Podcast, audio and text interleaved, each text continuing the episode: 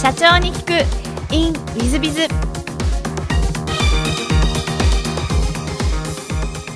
本日の社長に聞く in ウィズビズはバルテス株式会社代表取締社長の田中社長様でいらっしゃいます。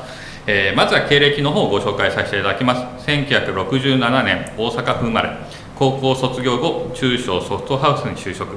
4年間 SEPG として従事する。その後2年間フリーランスのエンジニアとして仕事をした後、最初の企業を経験、共同経営者との方向性の違いから退任し、1990年に2社目となるソフトウェア開発会社を起業。約15年間の経営の後、後進に事業譲渡、ソフトウェアテストプロ集団の必要性を実感し、2004年にバルテス株式会社を設立、代表取締役社長にご就任され、そして2019年5月には東証マザーズに上場されている社長様でいらっしゃいます。本日はよろしくお願い申し上げます。どうも、バルテス株式会社の田中です。よろしくお願いします。まず最初のご質問ですが、ご出身は大阪でよろしかったでしょうか。そうです。小学校、中学校時代の幼少期はどんなお子さんでいらっしゃいましたか。ですね、実は今1967年とおっしゃったような気がしたんですが、1962年ですね。はい、はいはい、失礼いたしました。昭和37年で、結構小さい頃貧弱でですね、ちょっと小児喘息を患ってたので、かなりガリガリのもうなんか病気がちなちょっと弱い子供でした。あ、そうだろう、そうなんですわ。じゃあ割とあんまり運動とかもあんまりされない感じ。そうですね、もうちょっとすぐ運動するとゼーゼーになったりとかしますし、結構学校もよく休んでました。小学校の低学年の頃は。そうだろう、そうなんですわ。中学時代の思い出なんてございますか。中学の時にもうそろそろ喘息治ったかなと思って、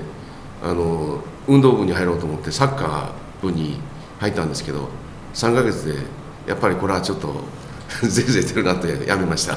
なるほど、はい、じゃあ勉強ばっかしだったんで、勉強もアホだったんで、もう全然はい、何も得意なことはなかったというそうでいらっしゃいますか、はい。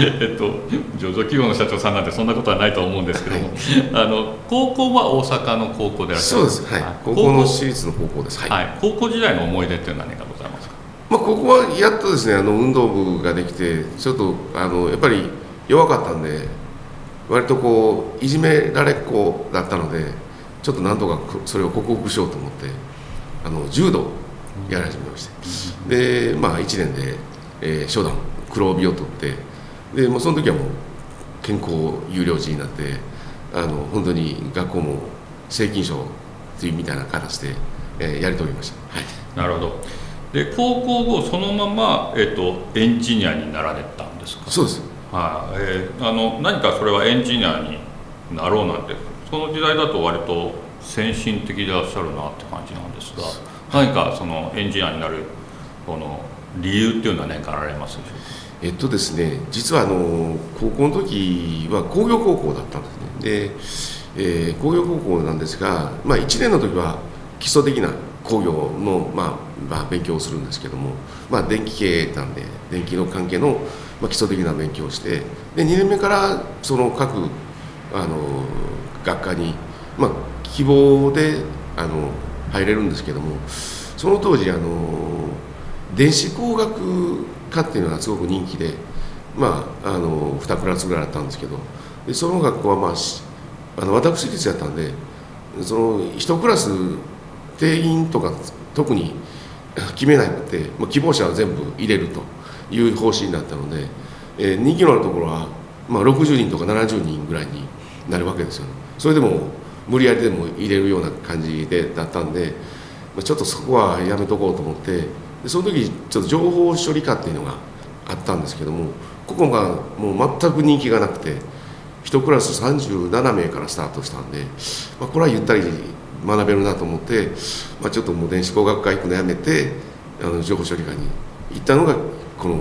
エンジニアになるきっかけで、その時に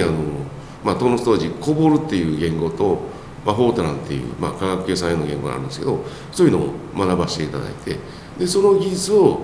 生かそうと思って、そのまま、ちょっとそんなに頭が賢くなかったので、そのままもう就職しようということで、親に大学行くんか就職どっちにするのって言われて、なんか大学行くって言われるとちょっと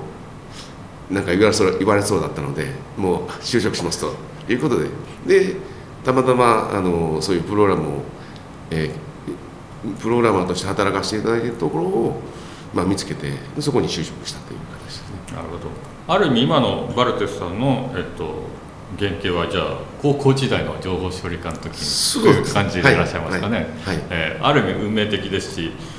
割と先進的ですよね。その当時は少なかったんじゃないですか。もうだから全然誰もこのコンピューターっていうのはなんか雲の上のものっていう風な見方をみんなしてまして、で私が結構コンピューター学んでて、そういうコンピューターの会社に行ったと。でプログラムを作ってるっていう親戚に言うと、それ何やってんのと、まあお前の頭でそれができるんかとみたいなことを言われてそんなすごいことやってんのかみたいな、そんな感じだったので、もう全くその私の高校時代なんか1年の時はもう全く全然皆さんそこに入ってこなかった。ただ1年でもうガラッと景色が変わって、2年目から大人気情報処理官っていうのがもう定員オーバーでもう大人気になったというところだったんですね。それぐらいちょっと変革期だったんで、まあ、そういう意味ではすごくラッキーだった。なるほど、はい、インターネットもまだ全然始まる前で、全然始まる前です。そうですよね。学校に置いてあった、コンピューターがメインメモリーが15キロバイト、まあ、ちょっと1500バイトというような、なんか今から考えるとありえないようなそういうコンピューターが1億円してたらしいです。はあ、そんなにしたんですか。はい、はあ、だからそのコンピューター室はもう冷暖房完備で、常に21度とかにこう温度コントロールされてました。まあ、そういう意味では快適な時代でしたその通りまだ学校にクーラーなんてエアコンなんかなかった時代ですから、扇風機とかしかなかったし、ガスのなんかあれしかなかったんで、まあ、そんな時代にもうエアコン完備の部屋で実習をやってましたんで、すごい快適でした、はい、いやすごい話ですし、今の時代このインターネット時代が来ても、いわゆる DX とか当たり前に言われて、コロナで余計DX 時代って言われて、こんな全ての人がインターネットを触らないと生きていけないぐらいの時代になるなんて予想はこの高校生の時はされてらっしゃいましたか。全くそれはね、なんかまあその時ネットワーク自体がもうなかったんですから、そうですね、高校を卒業して社会人になってしばらくして、なんかパソコン通信みたいなそういうのがなんかようやくその一般の電話回線使ってパソコン通信でもテキストベースのそういうのがあったぐらいなので、もうここまでなるとは想像もつかなかったですね。なるほど。で、中小のソフトハウスに就職して4年間従事した後、その後フリーランスのエンジニアとして2年間ということなんですが、4年でフリーランスになぜなられたのか、何か理由はあられたんですか。その当時一緒にちょっと、まあ、同じ現場に入ってた、まあ、先輩が、まあ、他社の会社の先輩がそんななんか安月給で働くとかのフリーランスになったら良き給料もらえるよっていうことを言われたんで、まあ、じゃあ自分もやってみようと思ってやり始めたら給料3倍になりました。そういうそれ時代ですかね。はい、時代ですね、はい、今だとあんまり、今だともうそこまでもらえないですよね。そうですよね、はい。いや4年ですぐそのフリーランスっていうのはかなり度胸があられたんじゃないかと思うんですが、そんなことないですか。もともと私実家家業もそうですし、祖父の、事業もそうなんですけど、もともと起業家の家系に生まれたので、特に独立するということに対しての恐怖心とかそこに対しての不安感っていうのは全くなくて、祖父は祖父で自動車修理工場やってました、まあ、成功してましたし、うちの父は、鉄鋼所の鉄鋼の骨組みを作るそういう事業をやってて、まあ、それも成功しましたし、まあ、そういう意味ではそういう家系だったので、そこに対しての、まあ、何か抵抗感は全くなかったです。じゃあもともと起業しようとか社長になろうっていう思いはあられたんですか？そうですね、もういずれは社長になるぞっていうふうに思ってまして、だからもともと入った会社の、結構小さなソフトハウスだったんで、そこを乗っ取ろうかなと思ったぐらい思ってたぐらいなんですけど、なんかちょっと同族企業だったんで途中でこれは無理やなと思って、さっさとちょっと起業の準備、資金を調達貯めようということで、起業したと、フリーランスになったということ。なるほど。でその後、最初の起業でいらっしゃるんですが、共同経営者という方がいらっしゃったということで、はい、お二人ですか、お三人？いや、二人です。その最初に入社した会社の先輩とたまたまフリーランスやってた時に同じ現場で知り合って、こんなとこでやってんだ、じゃあ一緒にやらないかみたいなとこで、じゃあ参りましょうみたいな話で一緒にするようになりました。最初の起業の時の業種は何人業に当たられる？もうソフトウェアの開発ですね、はい、25歳の時に。なるほど、はい、それは、いわゆる、受託のパターンでいらっしゃったんですか？そう、その時はもう受託のパターンでやらさせていただいて、一緒にどちらかというと今でいうコンピューターでいくとオフコンというオフィスで使うようなコンピューターの、仕事と、一部パソコン、その当時はパーソナルコンピューターって言ったんですけど、それの、自宅っていうの事業をやってました。なるほど、はい、なるほど。でその後、方向性の違いから、お別れになるといいますか、はい、なるわけですが、どの辺が方向性とは違われたんですか？ですね、その当時ようやくそのパーソナルコンピューターがPCPC って言われるようになってきて、で私はそのもうパソコンの時代が来るんじゃないかというふうに思ってて、そっちの方にちょっと軸足を移した方がいいんじゃないかと。でも先輩はオフコンがその当時もうガンガン伸びていたので、これでいきたいと。それでちょっとオフコンにするかパソコンにするかみたいなところのちょっとこう見解の相違っていうか方向性の違いっていうのが出てきたので、じゃあ私はパソコンをこう使ったパソコンでできるシステムを作ってそういうソフト会社を作って起業しますということで別れたと。それで2社目の起業ということになられると思うんですけども、はいはい、じゃあ15年間はその、パソコン側のシステム開発みたいなことをやってらっしゃったという。パソコン中心としたそうですね、はい、パソコンで使ってというところで。なるほど、なるほど。それも、ソフトウェアの、いわゆる受託というか。受託もそうですし、SES みたいなことも両方やってます。最初は受託だけだったんですけど、だんだんこう SES もやられて派遣みたいなこと、その当時は派遣とかっていう派遣会社みたいなこと、派遣法があまり整備されてなかったんで、そういう委任契約みたいな話ですね、はいはい、向こうに行ってみたいな感じですね、はいはい、なるほど、なるほど。で15年後事業譲渡で、更新にお売りになってらっしゃるんですが、これ15年間経営した後なんで売られたのかなというところなんですけども、一つはやっぱり、後輩と一緒に設立して、当然その、持ち分はもうはるかに、9割は私持ってたので、ほぼほぼオーナー経営者ということでやったんですけど、なんかやっぱりこうだんだん15年もやってると、彼は彼でしたいことが出てくるわけですね。それでだんだんこうなんかいろいろ意見の対立みたいなところもあったので、その当時、私はやっぱり相当会社で、やっぱりこう品質問題っていうことを、課題もいっぱい抱えてたので、それを解決するためにいろいろこう、エンジニアにテストちゃんと十分にしないと、納品後にいろいろトラブルになるんでっていうことをいろいろこう働きかけして、勉強しなさいということでやってたんですけど、なかなかこう開発のエンジニアの人っていうのは開発のプログラムを作るとか、システム設計するとか、あといろいろ新しい言語が出たらどうのこうのとか、新しい OS がどうのこうのとかっていうところは一生懸命勉強するんですけど、ことテストはどっちかというと嫌い、やりたくないっていうところで、テストについてのこう勉強を全然しないということは、品質が向上しない、そこで問題が解決しないということで、やっぱりそれを問題解決したためにはやっぱり想定テストの専門の会社を作ってプロ集団を作らないと、まあ、で第三者でテストしていくということで、まあ、品質を上げていかないと、まあ、いけないんじゃないかということで今の会社を起業すると。なので、まあ、ちょうど、まあ、私がやりたいことと、まあ、彼らや後輩がやりたいことが、まあまあ、あったので、まあ、お互いちょっと分かれて、で結局そのテスト開発のエンジニアの人はテスト嫌いですから、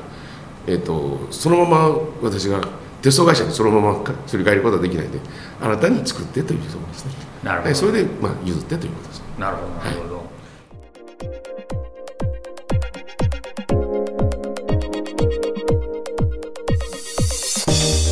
い。経営者を応援する社長の孤独力番外編。本日の社長の孤独力番外編は8章2項、お客様からクレームが殺到、どうすればいい、今すぐ商品サービスの提供を中止しろでございます。まあ本当に世の中いろんなことがあって、バイトテロとかですね、何でしょうかね、まあいろんなことが起こってますが、やっぱりクレームがどんどん出るっていうのは何か問題があるわけですね。1個ならいいです。でも1個出るってことはその下に10個ぐらいあると思った方がいい。10個出たら100個以上あるかもしれない、毎日1000個以上かもしれない、そう思うべきなんだと思うんですね。そういう意味では、何個もクレームが出た場合には、手を打たなきゃいけません。その時にはやっぱり商品の提供、サービスの提供を止めるんでしょうね。止めるというのは大変インパクトがあります。どこにインパクトがあるかというと、もちろんお客さんにもなんですが、社員たちに、幹部たちに大変影響がある。だからその社員たち、幹部たちの教育のためにも、食料法で商品サービスを提供を止めるという決断をし、それを全社員に説明をし、大変な危機だということをしなきゃいけない。そして社長自ら社員たちに説明し、何としてもここの、まあ、失墜しているブランド価値を上げに行かなきゃいけないということを説明し、プランを説明すべきだと。そういう意味で商品サービスを必死こいて、みんなで修正していかなきゃいけない、直していかなきゃいけない、そういうことをやるべきなんだと思います。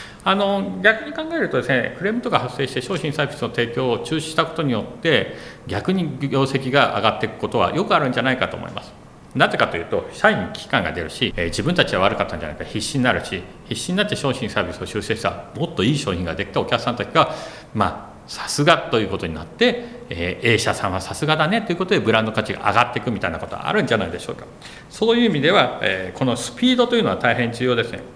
スピードを早くやると、こういう問題は収まるんじゃないかと思います。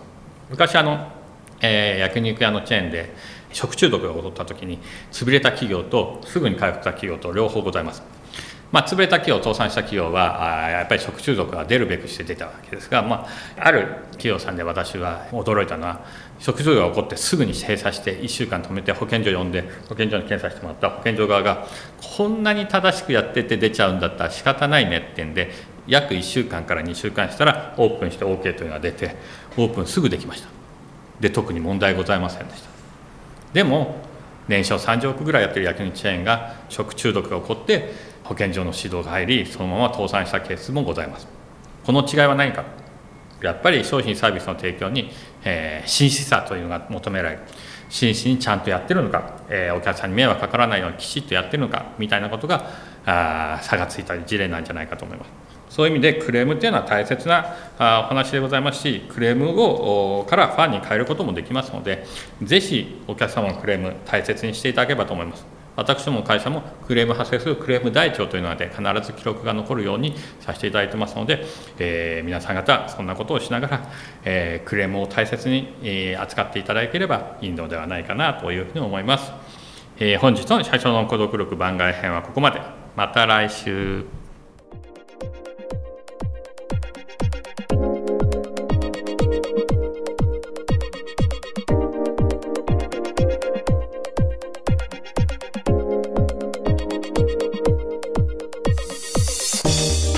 本日も社長に聞く InWithBiz をお聞きくださり誠にありがとうございました。この番組は2017年1月から毎週配信を続けております。これまでにたくさんの成功社長、成功経営者のインタビューをお届けしてまいりました。その内容はすべてテキスト化いたしまして、私ども WithBiz が運営するウェブサイト経営ノートでも閲覧いただけるようにしております。音声だけでなく文字で読み返すことで新たな発見や気づきがあり、皆様の代謝系に役立つヒントがきっと見つかるのではないかと思いまして、